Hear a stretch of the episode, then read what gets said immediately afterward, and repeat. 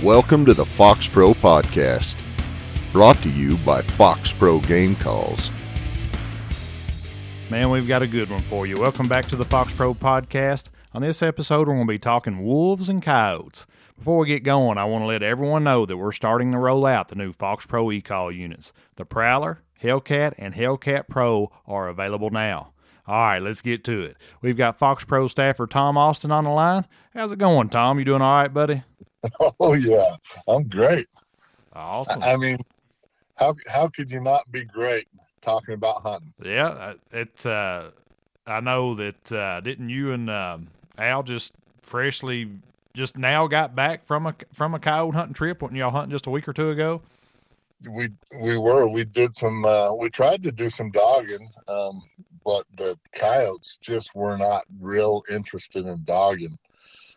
Yeah. Sometimes they're alligators and sometimes they're super timid, and these coyotes were timid.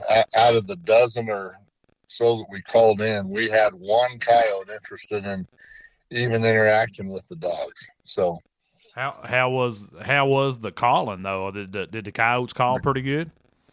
yeah, the calling was good. Um, just about every time we set up, we uh, we had responses, and you know we had coyotes coming hard.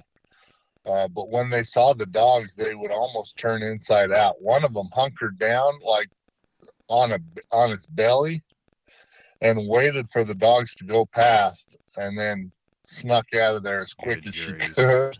I've never seen And, that. uh, I've seen you know I've seen them dart off and burn out just you know as quick as they see the dogs and stuff like that. But I don't think I've ever seen one try to try to hide, let them get by, Hide. then, and then slip out. Yep. Yep, she literally hid from the dogs until they were out of sight, and then she took off. And we never saw her again. Never got a shot at her. But uh, the calling was good. We were using um, mainly vocals. Every once in a while, we played some fawn bleats, Yep. but mostly coyote vocals. Uh, using a ton of the MFK stuff Right. Right. and they were just hammering the call. They they would come as hard and as fast as they could come um, if they didn't see the dogs. And as soon as they saw the dogs, it was a different game. So right. we started leaving the dogs in the truck. Um, Well, sometimes you got to test the waters on them. What, what you know, what really, what really gets aggravating is when uh, when the calling's not all that great. You know, coyotes aren't coming Yeah. good, and when then when they do come, they're sissies like that. That makes for a pretty brutal few days of calling. But it's always good to see that the coyotes are coming are coming good. yeah, well, the, the the best part of it is is anybody could do it. Anybody could do what we did, you know, last week. Um, if they had a FOXPRO and MFK sounds, Yep, they could have called in a dozen, 15 coyotes in two and a half days, easy, awesome. um, without dogs, because you know it, the dogs didn't help us any at all. right, it actually kind of hurt you a little bit. Yeah, sometimes they help you a bunch, and sometimes they hurt you. And this was a, a hurt us week, but Right. So y'all ended up after. Uh, I think I did talk to Al earlier, and he did say they had one really, really good dogging stand, and uh, said that uh, you know they had a bunch of sissies. Did you all end up just putting the dogs up and just start calling and killing?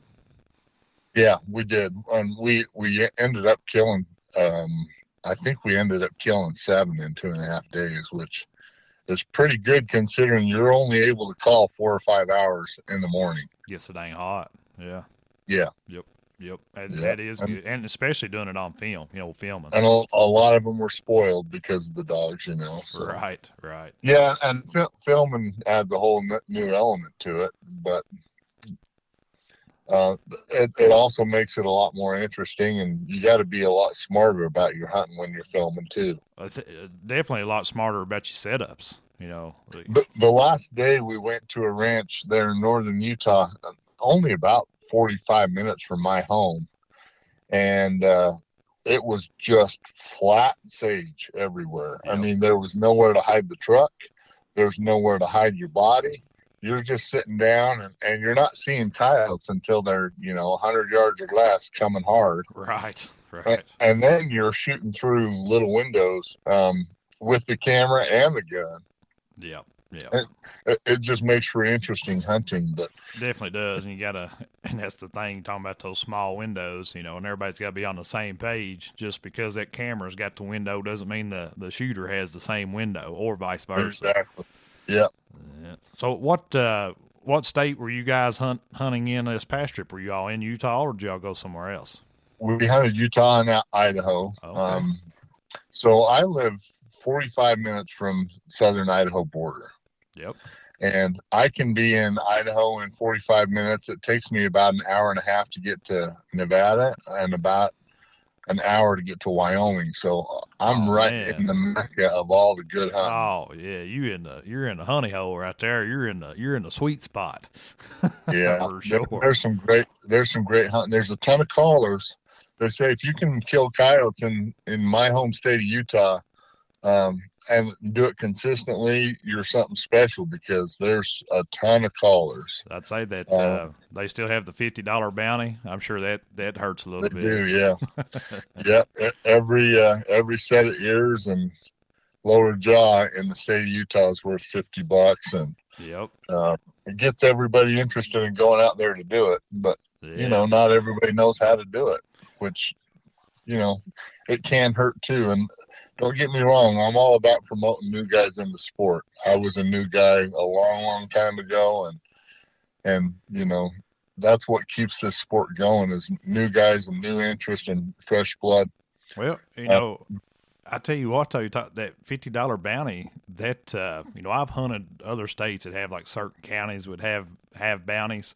You know, sometimes there's counties inside states that'll have them, and it might not be fifty bucks. It might just be twenty five. But if you could take a set of ears in and and get a check, that turns everybody into a coyote hunter. Even even if they're not a um, say a coyote caller, you got guys Yeah. running them with dogs. You've got ranchers and cowboys and everybody else shooting them out of windows of pickup trucks. So you know it, it puts coyotes on edge. I mean, it's even though they might not be calling pressure. Um, if there's pressure from coming from every angle, it can make it can make you coyote calling pretty daggone difficult. Well, you know what it did uh, in my my home uh, area is it caused guys to buy helicopters Oh my gosh. or killing coyotes. Because if, if they could go out and kill 40 to 60 in a weekend, Yeah. not only would it pay for their fuel, but the ranchers would pay them a bunch for Right. doing it. And then they'd turn them in for the bounty. Yep. So one of my best friends from high school went in on a helicopter with his his father-in-law and they made a killing services uh, business out of it and so add that on top of everybody else that's hunting and coyotes in utah are pretty darn tough to, to call and kill but al and i have been doing it so long and we have some spots set aside and we still have success Right, right. Does does Utah still incorporate? Uh, do you all have government trappers up there? oh yeah Yep. So they're they're Yep. out there working, Every them every week, every day. every counter county has at least a government trapper. Some of them have several. Yeah, yep. So It uh, it uh, can definitely definitely make things change the game up a little bit. What uh, you said the calling was pretty good. What you got any specific sounds that you noticed that the coyotes were coming to better than than others? What what were most of you coyotes showing up to? Well, um, it seemed like all we were really all we really had to do was um, do a few howls, and uh, that little bee whimper howl is what Al starts almost every set with. Oh, he loves it. Uh, he loves it. Yeah. But I can see why it works good. You know, Yep. Oh yeah. Boo Roo Challenge I think is another one that we were doing. Um, just going back and forth between different howls and uh, it was that's really all we needed. We didn't have to get fancy with the calling. Yep. Now, Al ran the remote all weekend because he, you know, he was uh, he was running the dogs and the remote, and I was filming. Yep. And one thing I think that people don't understand when they watch an episode of FOXPRO Hunting TV or whatever, they think that we use two or three sounds on a stand. I don't. I can't think of a stand I've used only two or three sounds since I was a kid when Dad was you know, blowing a, a tally ho hand call, you know, when I was seven or eight years old. Um, since the the advent of you know FOXPRO, um, and my first was an FX5, you know, 20 years ago. Right. I easily play 10 sounds on every stand and maybe 20 or 30, you know. It's not uncommon for for us to go through 20 sounds easy. Right, right. Just little bites here and there of all sorts of different things to see what's going to trip their trigger. Yeah, yeah. So if someone said, "Give me a sound sequence," you people would probably laugh at how many different sounds we play. they'd they'd have to get their notebook out to, to write all the stuff down or memorize it, wouldn't they? yeah, but but it's still it, it, only lasts 15 or 20 minutes right. you know exactly. we're just not we're just not beating uh, lightning jack to death for 12 minutes. And then getting up and packing off to another stand. Yeah. And I, I know a lot of guys that do that you know? They'll play lightning jack for 10 12 minutes and nothing comes. Well there must be nothing here. Well that's not that's not true you know? Right. If you're not if you're not piquing a coyote's interest with vocals, uh, territory, maybe uh, uh, some mating sounds, maybe some fight sounds, you know, as well as something that maybe he wants to eat, then you're missing coyotes. That's right. You got to got to touch on all those things that could trigger a coyote. Spe- especially in those states like you're talking about Utah, the ones that get hammered. I mean, you got to find something that's going to trigger those coyotes to come in for sure. Yeah, there's times we'll go to another state and we only have to play, you know, four or five sounds because we get it figured out pretty quick. Right. But Find what they want to come to. Yeah. It, it's like fishing, you know, if you keep throwing the same chartreuse popper over and over and over again and nothing's hitting it, you're wasting your time. You got to find out what they're hitting on. Exactly. So exactly. I, I throw everything in the tackle box until I get something to hit it and then I'll stick with it, you know? Yep. But, uh, ride it, ride it till it bucks you. You know, if it starts yeah. working, use it. Yep, that for sure. Exactly. But before we uh we get into the thick of this podcast, y'all have heard us uh, talk back and forth here a little bit. You kind of get an idea about Tom, but you know, just to give you guys, we need to learn a little bit more about you, Tom. You know, I'm just going to go ahead and start it off, guys. Tom is an excellent, excellent predator hunter, and Tom is also one of the few hunters that I personally know that has successfully called in a wolf and I'm pretty sure he's caught in more than just one, which I think is an absolute amazing feat, Tom. Um, you guys heard us talking about filming and stuff. Uh, Tom is no stranger to a video camera. Tom has been in front of the camera for FOXPRO Hunting TV numerous times and has filmed countless episodes for FOXPRO Hunting TV. Uh, Tom, won't you give us a little brief deal here? Tell us a little bit, you know, more about yourself. Tell us, tell us who Tom Austin is. Yeah, so grew up in northern Utah, hunting, fishing, loving every day, like the song says.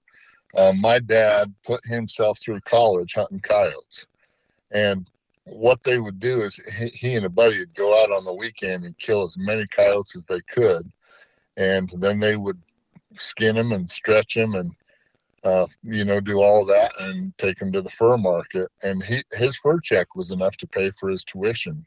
That's pretty um, cool for, several years. And so when I was real little, like seven, he started letting me go. And uh, I, I've got two older brothers and a younger sister, so the boys would all go hunting, and the the girls would stay home and do girl things, and we right. just loved it. I killed my first coyote with a 30-30 lever action that I borrowed from my granddad. Um, at probably, you know, 40 or 50 yards. It posted up broadside and I smoked it and I was hooked ever since, you know, at seven years old. That's, that's, that's and pretty young. so, yeah. So uh, I grew up doing that. And, uh, when I was uh, 21 years old, my dad was killed in an industrial accident, and he was 47. And even though I was an adult at 21, I felt like a kid learning that my dad had been killed. It was it was pretty tough. Yeah. And it, it was hard for me to hunt and fish for um, a couple of years. Um, I just missed him so much, and I I kind of fell away from all that. And at one point I realized that uh, that Dad would want me to still hunt and fish. That you know that's probably where I would connect with him the most. And so I got back to it and and uh, got back to fly fishing, which is something he taught us to do real young. But coyote hunting was kicking my butt, and I was not having any success. And the reason was because I didn't pay attention. Dad would tell me where to sit. He'd, he had a pair of wooden dowels that were lashed together with some le- leather that he used as shooting sticks. You know. You're right. Um, th- these are like very early, early version swagger bipods. You know. Right. Right. And uh, he'd point to where I should sit, and I'd sit down, and and I would just shoot whatever he called in. And I didn't realize that he was, you know, sitting me somewhere to break up my outline, and he was pointing, you know, me in the direction with the wind in my face, and I just went into autopilot and did what he told me to do. Right. And Right. it took me a while to figure out he was doing everything for a reason. Right. You know, like a like a dumb kid, I just assumed dad would always be around. And when uh, when he was gone, I had to relearn how to hunt coyotes. Yep. And those were the dog days for me when I really struggled and had to go back to the drawing board and figure out what was going on. And at that time, um, I found a Randy Anderson VHS, Calling All Coyotes, and just started watching Randy's VHSs and paying attention to what he was doing. And, you know, he's a pretty good teacher. I think he was a band teacher actually at one point. And so he kind of talks through what he's doing. And I just paid attention and, and started doing that. And at the same time, I'm like, well, I think I could film too. So I bought a, a little Canon camera um, and just an XA20, I think is what it was called, and just started filming. And it turned into something pretty cool. You Yeah, know, right. I was Yep. I was able to to start putting coyotes on film and start killing. And um, I was working for a big game outfitter uh, doing big game hunts, and I started. Uh, you know, when you go on a big game hunt, you- have one tag for the hunter, and Right. if he tags out on day two, he's going to sit in the cabin in his flannels and play cards until he flies back home or whatever. But Right. that wasn't me, so I was sneaking out morning, evening, and calling coyotes Yep. and they caught on to what I was doing and started tagging along. And then they started calling me in the off season and said, "Hey, we had so much fun hunting coyotes. We want to come back." Right. Book book a hunt to do that. Yeah. So I, I was working for an outfitter, and he he wasn't super honest. He uh, I had a guy called to book a hunt, and he's like, "I want you to take him to this property, drive him around, and and show him, you know, show him a good time, and call coyotes." And I said, "Well." The problem is there's no coyotes on that property that time of year. The snow's too deep. And he's like, Well, he won't know that. Just take him up there. And so I got a hold of the hunter and I said, Hey, he's trying to kind of screw you over. He wants me to take you to a ranch that doesn't have coyotes and just drive you around for three days and take your money. Yeah. And I said, I would, you know, do what you can to get a refund from him.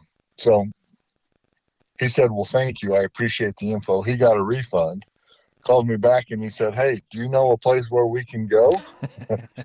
And I'm like, absolutely, yeah. And he said, well, I got this time off and spent all this money, and you know, I got money burn a hole in my pocket. I want to kill coyotes. So he came out anyway. I quit working for the outfitter, and uh, we I, that was my first guided coyote hunt. You know, 20 years ago, Right. Right. and uh, we had good success and a ton of fun, and and that's kind of what started Predator Strike Force and Right.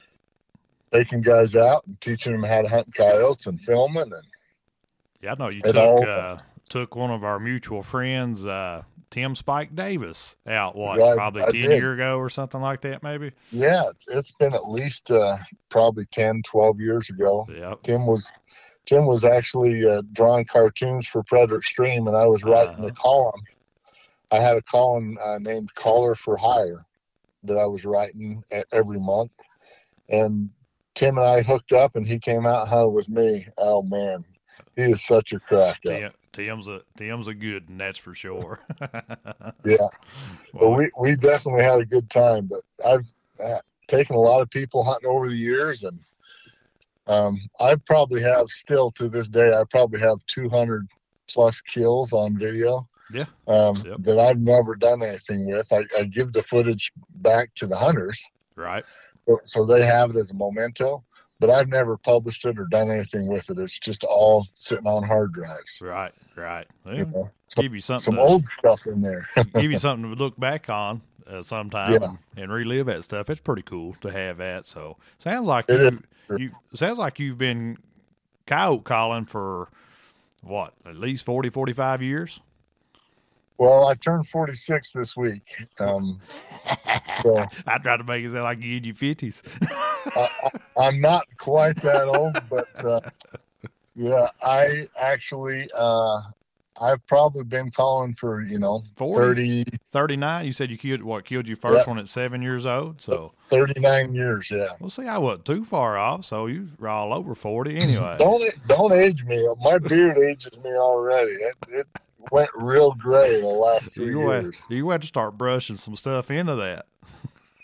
Absolutely. well, we was talk, we was talking about the wolves earlier, Tom. I mentioned that. Uh, know you've got some experience with that. That's kind of what brought the, if I remember correctly, that's kind of what kind of gave birth to the beard that you wear It so is. famously now. But uh, tell us a little bit uh, about wolf calling. How many how many wolves have you actually called in, Tom? I know you've killed at least one. You called in, right? Yeah. I, I've called in uh, at least seven at this point. Seven wolves. Um, that's awesome. That's amazing. it- it's funny. The first wolf I called in, I called in by accident. I was hunting with a guy from PA. He came out to to do a hunt, a coyote hunt with me, yeah. and uh, we were in Montana calling and about to break stand, and he's like, "You see that coyote out there?" And this was back before either one of us had rangefinders. It's been 15, 20 years ago. And uh, I'm like, oh, yeah. And there's a, a coyote out there sitting on his butt. And we guessed on yardage, and he's like, I, I think he's 400, you know. He uh, he pulls up the gun and he's sh- uh, he's shooting a 20 tactical. Uh, I think it's called the 20 tactical, Yeah. which is real similar to a 204 Yeah, I know exactly what that is. Yep. great coyote now. Yep. But uh, he's guessing it's 400 yards sitting there, and he shoots, and he's about eight feet in front of it. And it gets up and starts loping off, and it's a gray wolf, Oh, a young a young gray wolf. But we were uh, really glad that he missed first and foremost because it wasn't something we were supposed to be shooting at. Ah, I see. But uh, the reason he thought it was 400 yards is because we thought it was a coyote, and further was- off. Yeah, and it it was a wolf, and um, he he just kind of loped up over the hill and was gone. But we called him in using coyote vocals, Really, really. and so that got me thinking. Well, if he'll come to that, um, maybe that's what I need to be focusing on when I start calling wolves. So the next uh, the next season, um, I bought wolf tags, and I just decided to set a goal for myself. If I'm going to kill a wolf, you know, I want something to remind me that I'm wolf hunting every day, and that's what I need to be focusing on. Right. But- So I decided. My dad used to grow a deer beard Yeah. um, during oh yeah. season, and he'd he'd shave it after he shot a buck, and Yeah. I thought I'd have it for a season or two. Nope. It stuck with you for years. The first wolf that we called in and killed was about four, three years, three or four years after I started growing the beard, yep. and I was filming, and uh, I howled it in with my voice. My cousin ended up shooting it, and we were pretty darn excited. But we chased wolves that season a bunch and only called in one. Right. And this and this was three or four years after you your first uh, called wolf encounter, correct? Yeah. Yeah. Right. And then and then we um and then I started calling in wolves like almost I wouldn't say like often, but I would at least call in one or two a year and somebody would either um, have a shot or not have a shot or whatever and um, but you know i was figuring out how to start calling them in and uh, al and i went out and decided to film and we put seven wolves on film in one day Really, I, I've heard this story. I've heard I've heard Al tell the story about this before. and it was a it was a mess. Like the very first spot we went to, such a strange thing. We get to this area, and I I tell Al I'm going to voice Al, and he said let's just set up. And I said, well, the problem is Al, if they're not here, we're wasting our time. And it's first thing in the morning. We want to make hay. So we get out and I voice Al and I'm waiting for a response and they never answer. So I'm like, okay, let's move. And the the method that I use with hunting wolves is it's similar to coyote hunting, but more similar to coyote locating than actually coyote hunting. mm-hmm. A wolf howl is so low and so quiet that you can only hear him a half mile. Okay. A coyote you can hear sometimes Forever, well yeah. over a mile. Yeah. Yeah. But a wolf, you will not hear it over half a mile, even in the best, calmest conditions. Half a mile is is really far to hear a wolf howl. Oh, I did. I did not. Did not know that. Didn't realize that. I've actually heard wolves howl in the northeast, and of course, you know, I, I hear it, and it's like real low tone, and seems like it's Uh-huh. forever away. And I can remember I was with my brother when when I heard. I was like, "Man, that's that's wolves." You know, you- like you hear something like, "What is that saying?" That's wolves. Yeah, Man, they're forever away, but. Sound like it's probably Nope. just a ha- within a half mile. Sounds like They were within a half mile. If you heard them, they were within a half mile. that's crazy. and just different tone, different pitch. You know, it just doesn't travel as far. So, what we do is we we'll drive uh, every half mile, get out and locate, and then when we get them to respond, we hunt really thick stuff. So we'll pull up Google Earth and look for a clearing somewhere close to us that we can get to the edge of and try to get them to come out across it Right, right. so we we did this locate nothing answered we get back in the truck and we're driving half a mile to the next spot and the biggest wolf i've ever seen was coming down the road to oh us Oh my gosh. Coming to the howl Oh gosh. and so we pile out of the truck and we're getting guns and trying to figure out how far he is. And I'm asking Al, how far is it? And he's telling me he's 400, he's 400. And I shoot and it's way low. And I'm like, Al, how far is he? And he's like, he's, he's 400. And I shoot again and it's way low. And so this wolf, you know, lopes out of our lives forever. And Uh-huh. when I say lope, it makes it sound like they're they're just moving slow. When a big wolf stride. when a wolf is on the lope, he covers ground faster than a coyote does at a at a run. Right. Uh huh. They're just they're three times as big and they just move so fast. I've never seen something cover ground so fast. And I look at Al and I'm like, Al, is your rangefinder broken? And he's like, Oh shit. And he had a rangefinder hanging around his neck Didn't and he didn't it? even, didn't even use it. I'm like, what are you doing, you knothead? I'm asking you for range. And he's like, I've, I've just figured he was 400 yards. I, I range coyotes all day long. And well, that was the problem is he's used to seeing Same coyotes Yeah, at they're smaller. three or 400 yards and knowing size and everything like that. But you can't tell that with a wolf unless you've done it a bunch. So he picks up his rangefinder, he clicks it over there, 680 yards. It was way further than Yeah. 400, you know. Hey, and we've probably got just- guys listening from back east. Is like, well, man, they should have been able to pick something else out the range. Listen, if you've never been out west, it's a total different ball game than it is east of the Mississippi or even in the Midwest. You get in that Oh, gee. sagebrush country and that mountain country, man, you'll think some. Even if there's no animal there and you're just trying to guesstimate across a canyon or whatever, man, it's tough to do if you're not used to it. If you don't have the eye for it. Well, and this area that we're at is sagebrush flats, but it gets five or six feet of snow, and it was that's what it was that day. It's just snow. And nothing there to So- look at besides snow and maybe an animal that comes out, right? Yep, that's it. So you're you're just basically you're guessing. You know, if you were to look across the sea and try and guess how far Right. you know something is floating Right. out there, Yeah, It's- almost it's about like impossible. Yeah.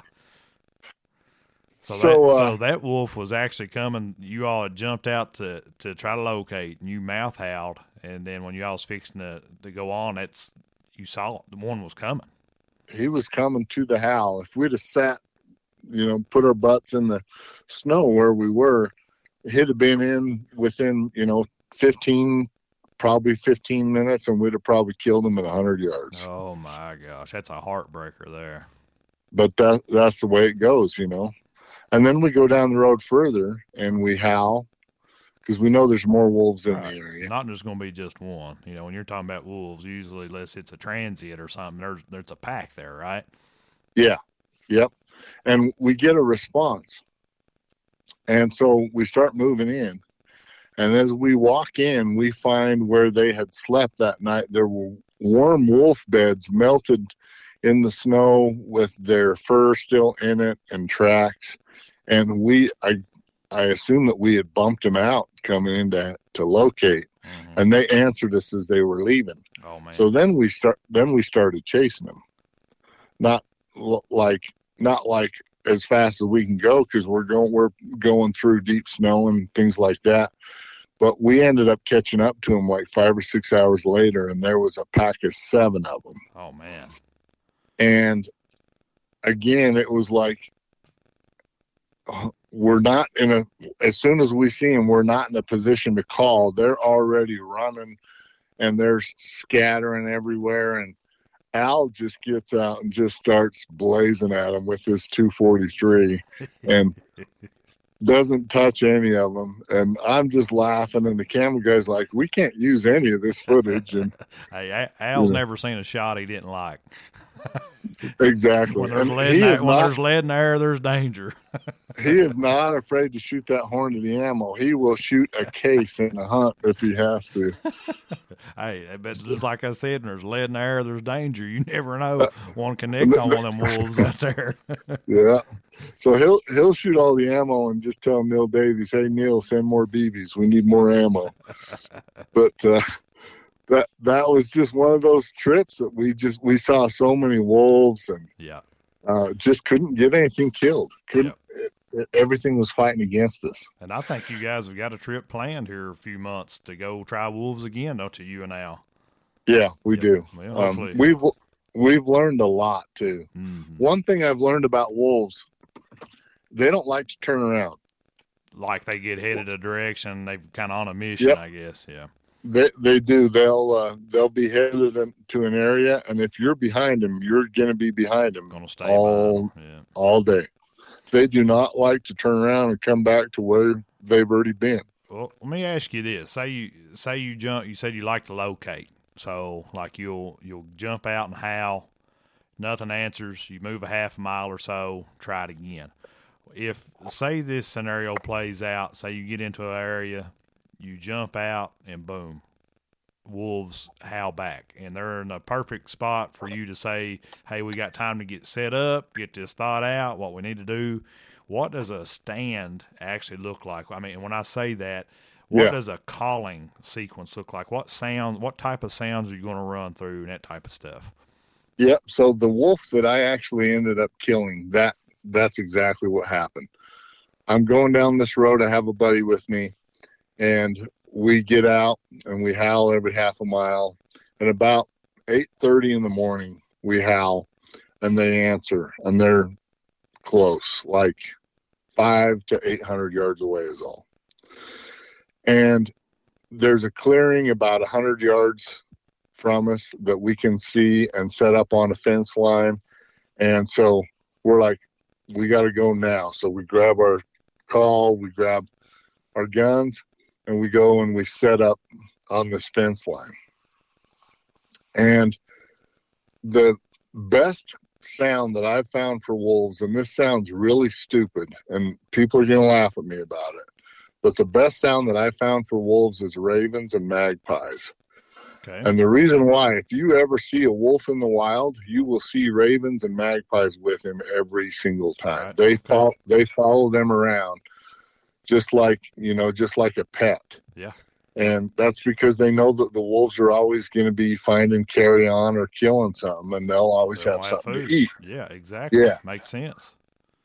So, if you ever watch footage from, let's say, Yellowstone Park, you'll never see uh, uh, wolf footage without ravens in it or Mhm. magpies. Yep. They're just always around. And it gives them comfort and it creates a sense of urgency. They think if, you know, if a, a raven flock is eating whatever it is they're eating, there may be nothing left if they wait.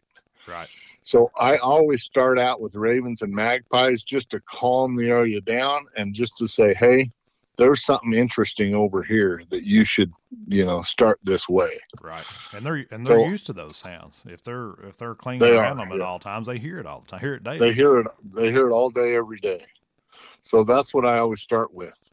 Um, and I'll play that. I'll play ravens and magpies off and on for probably four, three or four minutes, and then I'll do a howl, a coyote howl. And my my theory behind that is ravens and magpies have found something to eat, and now there's a coyote there. And wolves hate coyotes. Right. They'll kill them, they'll stretch them, they'll tear them apart right. if they get an opportunity to. And they will certainly try to run them off every chance they get. I mean, they're competing for the same food source. Exactly. And so I will do a, a coyote howl. And if that doesn't do anything, I'll do a coyote group or a pair. And then I'll start doing some fights. Um, and I- like any of the fights, you know. Um, Like you're talking coyote fights. Yeah. Um, I will wolf howl. Um, the lone wolf on FOXPRO works pretty good. Um, but I think it's also we're used to calling coyotes, and we play things at volume 15, you know, hmm and I think that's too loud for a wolf. Okay. Um, okay. If you're if you're doing a wolf howl, you got to crank it way down I see. and and and that's why I like to use my voice a lot because I control the volume a lot better and it's not too loud. I got you.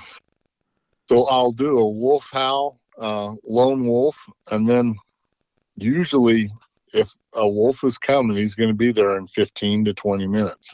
Okay. Um, just like a coyote. The best dis, uh, prey distress sound for wolves is adult cottontail, and I don't know why. But you um, you've called them into adult cottontail. A bunch, yeah. Yeah. That's the sound that seems to just get them going. I haven't had any luck with jackrabbit, which doesn't make any sense. I haven't had any, any luck with bird sounds. Um, and I've even I thought elk calf distress was going to Oh, be a man. killer. You think they trip over themselves trying to get to a elk calf? Yeah, and I've never called in a wolf with elk calf distress, which is Huh. just mind-boggling to me. But adult cottontail, for some reason, just gets them fired up. And maybe it's just the area I'm hunting or whatever. But Right. but that's that. Those are the the primary sounds I use. Um, ravens and magpies, or you know, corvids.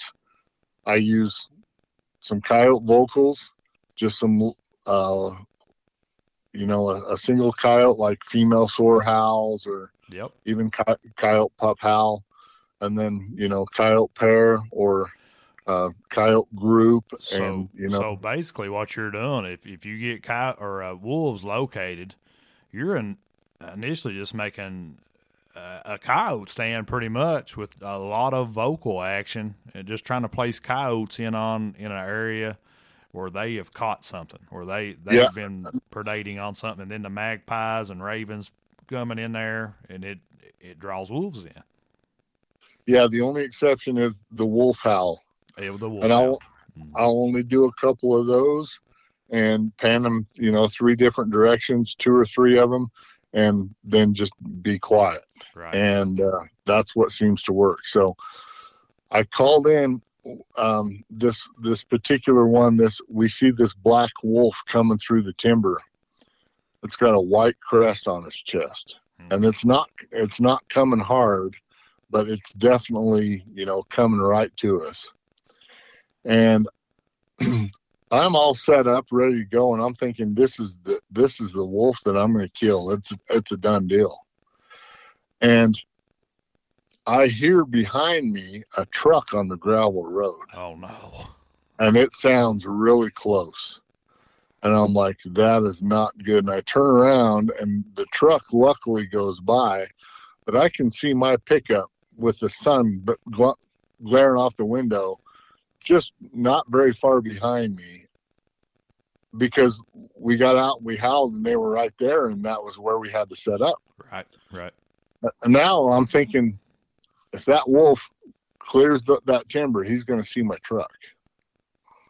And so I tell my buddy, I'm going to stop him. I'm going to stop him. And as soon as he gets to the edge of the timber, I just woof with my voice Mhm. like you stop a coyote. Yep. He's, he stops perfect facing me. I have a frontal shot and I squeeze the trigger and I see a pine bough deflect right in front of it Oh gosh. and the wolf turns around and runs out of my life. Oh like, no. you got to be kidding me.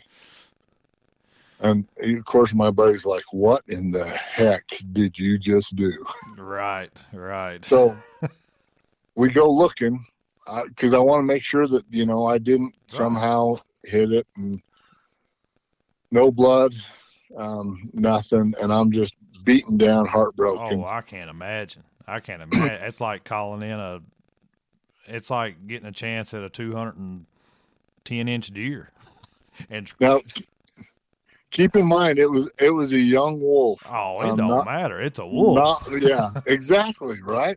It's it's not like a big 120, 130 pound wolf, but it did not matter. It was a black wolf that I had called in and I botched it and I was just like I was sick. I called all my buddies and said, I, hey, I, hey, I called it a wolf, but guess what happened? I blew the shot of it, the opportunity of a lifetime. Yeah. Well, luckily, I had my good friend that was with me is very upbeat and positive, and he missed a wolf later that day um, in a totally different area. And so he's like, okay, we've both had opportunities that we've screwed up, but let's keep hunting because we're on them. We got it, you know, we got it figured out now. We just got to kill them. Yeah, you, you said you finally said it's time to quit screwing around. It's time to get serious. Let's kill one. Yeah. so we just we decided we're going to go back to where I missed mine, and not the same clearing, but uh, we're going to choose a clearing about a mile from there because when we howl, when we located, we heard at least two wolves, and we only called in one. Right. So we're like, maybe the one that didn't get called in will come or whatever. And I was talking to a, a buddy that spends a ton of time up here, and he's like, "There's a there's a family that has four had four black pups in it um, a couple of years ago, and I'm sure that's the family that you're chasing over there." So he's like, "They're still in that area. Go back." And so we went back and we sat up on this big clearing. This is a big clearing. We can see 400 yards instead of like 30 or 40 yards.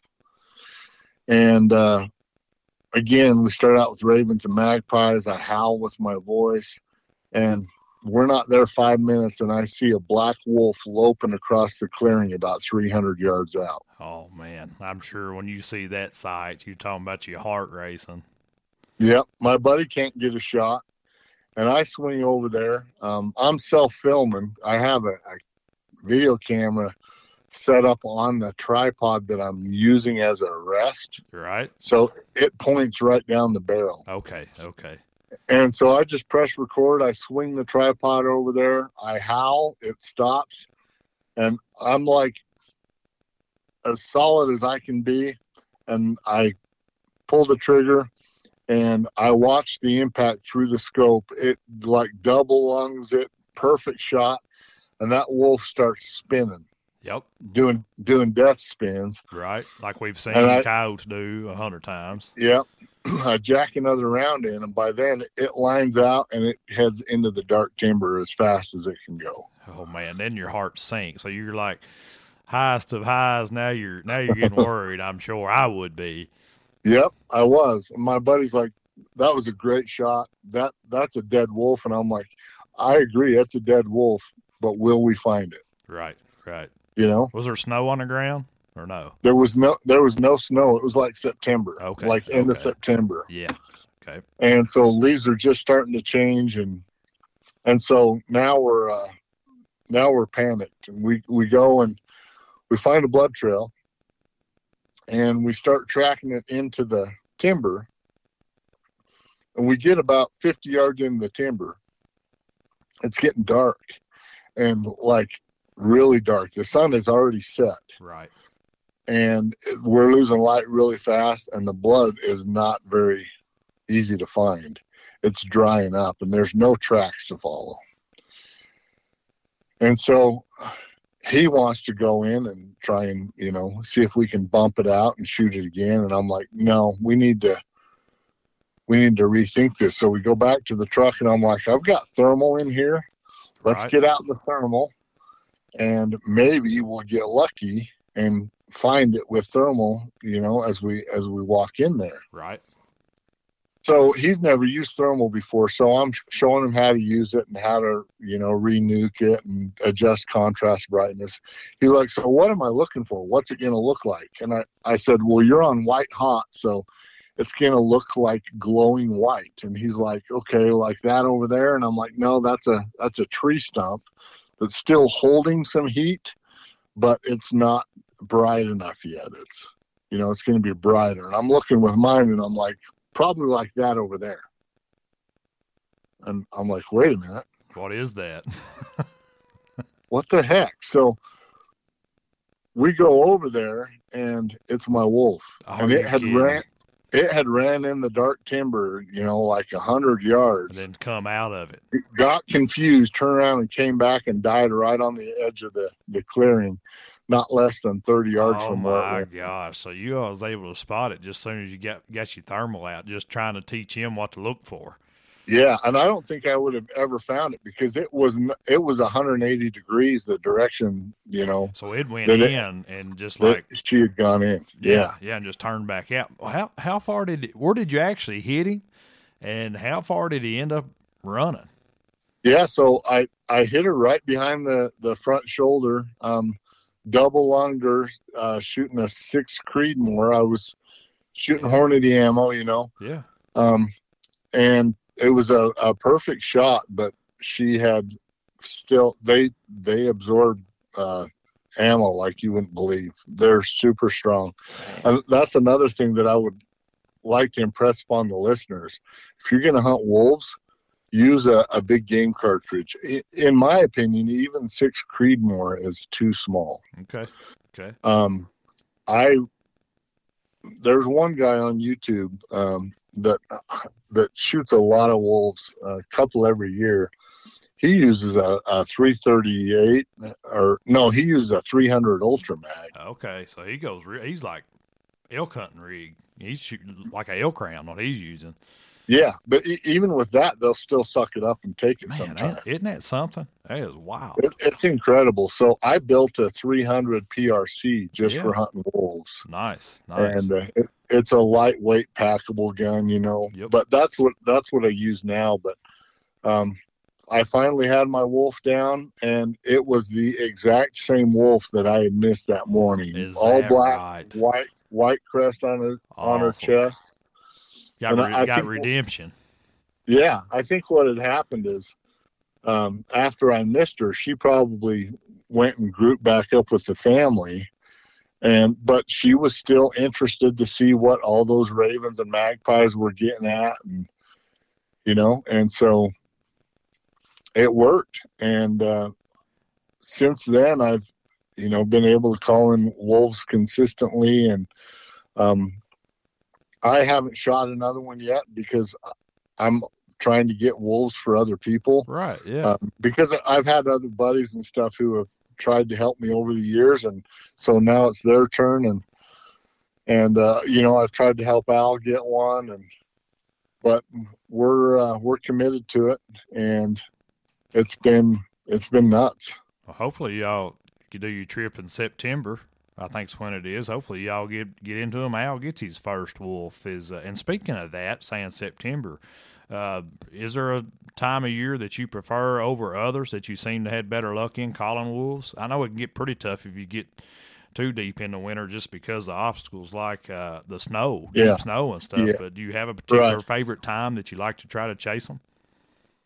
I like to chase them between really between uh, Labor Day and um, and Thanksgiving. Okay, so September through November. Yep, that's when I've had the the most success. Um, the area that I hunt by, usually by Thanksgiving, there's three three feet of snow, and you can't really get anywhere unless you're on a snow machine. And uh, a lot of guys will hunt off snow machines, but it's just too hard to pack cameras and film and stuff in those conditions. Right, right. So That's pretty tough on equipment for sure. Yeah, so we, we like to, you know, hunt them in the fall. Um, Idaho just opened up year round hunting for them. Uh, they opened up baiting. You can use thermal in Idaho now. There's all sorts of different things going on in Idaho to try and get rid of them because they've just decimated the, the population, Oh, you yeah, know. yeah. That, and you know, I, I've been in wolf country. I've seen, I've seen the effects. Like, uh, you know, we used to hunt northeastern Oregon quite a bit. Had had some family on ground up there, and I remember what it was like before wolves got in that area, and then I've seen the aftermath, and it, it turns it into a total different big game hunting area. It it, it makes the Yeah. coy- it makes the coyote calling so much different. I can remember going up there and coyote calling, and coyotes just charging, come in the vocals, good, come into all the prey distress sounds, just come barreling in, you know, and and shooting them right on top of the call. And now, since then, Don't do that now. no, it's like you know they'll still come, but they they stop several times and surveying the area, and then they trot in a little bit, and it's like they're worried what's actually in there killing it because they know if they come up on a pack of wolves, you know they're they're they're just as you know they're dead too. So it it Yeah. these Yeah, areas that that's- got wolves is rough now. Yeah, coyotes will come a lot later, um, and they'll come quiet Yep. in a wolf area. Uh, it, sometimes, you know, they won't come for 20 minutes, and they'll just sit five, six hundred yards out and just watch for five minutes to make sure there's nothing that's going to kill them. Um, but yeah, that's the same thing I've experienced. Yeah, Usually, the coyote calling is not very good in an area that has wolves. yeah. Well, let me ask you this because you're Hmm. using a lot of coyote vocals. Uh, I'm sure there. I'm sure a coyote's not going to come while you're running a wolf howl. But do you ever call in coyotes while you're trying to make a wolf stand? And if they do come in, do they get a free pass, or you you busting a coyote if they show up while you're trying to call for wolves? Well, if Al and I are hunting, hell no, nothing gets a free pass. It's Al. right, he shoots. um, I've I've told him Al, we're never going to kill a, a a 200 inch deer if we shoot every you know two point that we see, right. and and he laughs about it. But it's That's hard to that's pass what a you, coyote. That's, that's what you say while you're making your wolf stands, and a coyote comes up and he shoots Yeah. it. That's how you're referring to it. Exactly. Yeah. gold. If he shoots every coyote that comes to the call, we'll probably never kill a wolf. Exactly. But now with suppress now with the suppressors and stuff shooting the the HUXWRX stuff, it probably doesn't matter all that much. right. Um, and we we have a hard time giving a coyote a pass when the camera's rolling, especially. Right. Well, say um, well say Al's not with you. Say it's just Tom Austin out there. You shooting a coyote when he comes in, or are you giving him the pass? I'm not. I give him a pass. Um, you waiting on a wolf? Yeah, I'm waiting on a wolf, and I don't want to. I don't want to mess it up. And also, you know, I lo- I love seeing coyotes, and I like having a healthy coyote population so I, that I can hunt them for years to come. And to me, a coyote is worth money. Um, not just to kill him, but to actually be able to put him on film, burn him on film, and you know make some money doing it. That's that's what I like to do. So I don't. I won't even really kill coyotes unless I'm hunting a contest or filming. Yeah. yeah. Um, there's there to me there has to be a reason to kill them. I don't like to kill them just to kill them. Now I do have some ranchers that need them gone, and I'll get rid of them that way. But even then, I still try to put them on film or something. Right? Yeah. Yeah. Yeah. Well, you kind of get kind of get in that groove. It's uh, you know, the filming filming of coyotes, you know, filming coyote hunts, it kind of gets in your blood a little bit too. It, you know, I get a yeah, lot of enjoyment out of it. You know, it doesn't matter if I'm on the gun on the camera or maybe doing both, you know, do some self filming as well. I mean, I, I really enjoy the filming aspect of it. It's always cool to go back and watch what you've done, uh, share it with friends and family, share it with every, you know, all of our uh, uh, viewers out there and stuff. And, you know, it's always something to go back and look on that I've done in the past. It's, it's just cool stuff. I really enjoy that part of it. I, I do too. I get a real sense of accomplishment. I feel like it's much harder to create than it is to destroy. Yeah. And I like to create stuff. I, I like to, you know, I, I, like to be artistic and try to try to do things that uh, that a lot of people don't necessarily have the patience or equipment or even uh, the desire to do and make something cool out of it. You know, some of some of my best memories are what footage I was able to capture, or you know, um, yeah. you you call in a mountain lion and shoot it on film at 30 yards from the call. It's it's a totally different thing than just shooting one. Right. Um, right. Just to have it on video, you know, it's oh, just. Man. Now you're, now you're now you're talking about one of my dream hunts there. See, I see. I'm the type of guy which I'd love to get into wolves at some point, but I have people ask me that question all the time. You know, when you go wolf hunting, and all this stuff, and I've always said that you know, hey, I want to call in a mountain lion and get him killed. That's that's my first goal, and I've tried it many times. Heck, I've tried it. Seems like ever since probably. I don't know. It's been a long time.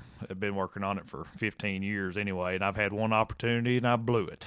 And we ain't gonna get into yep. that story, but I'm I usually try to get a wolf tag almost every year, or not a wolf tag, but a mountain lion tag almost every year, and hopefully next year or two I can, I can check that one off the list one of these days. Then we can move on to the wolves. I'll be hollering at you then, Tom. Sounds good. Don't threaten me with a good time. Hey. I love it, all of it.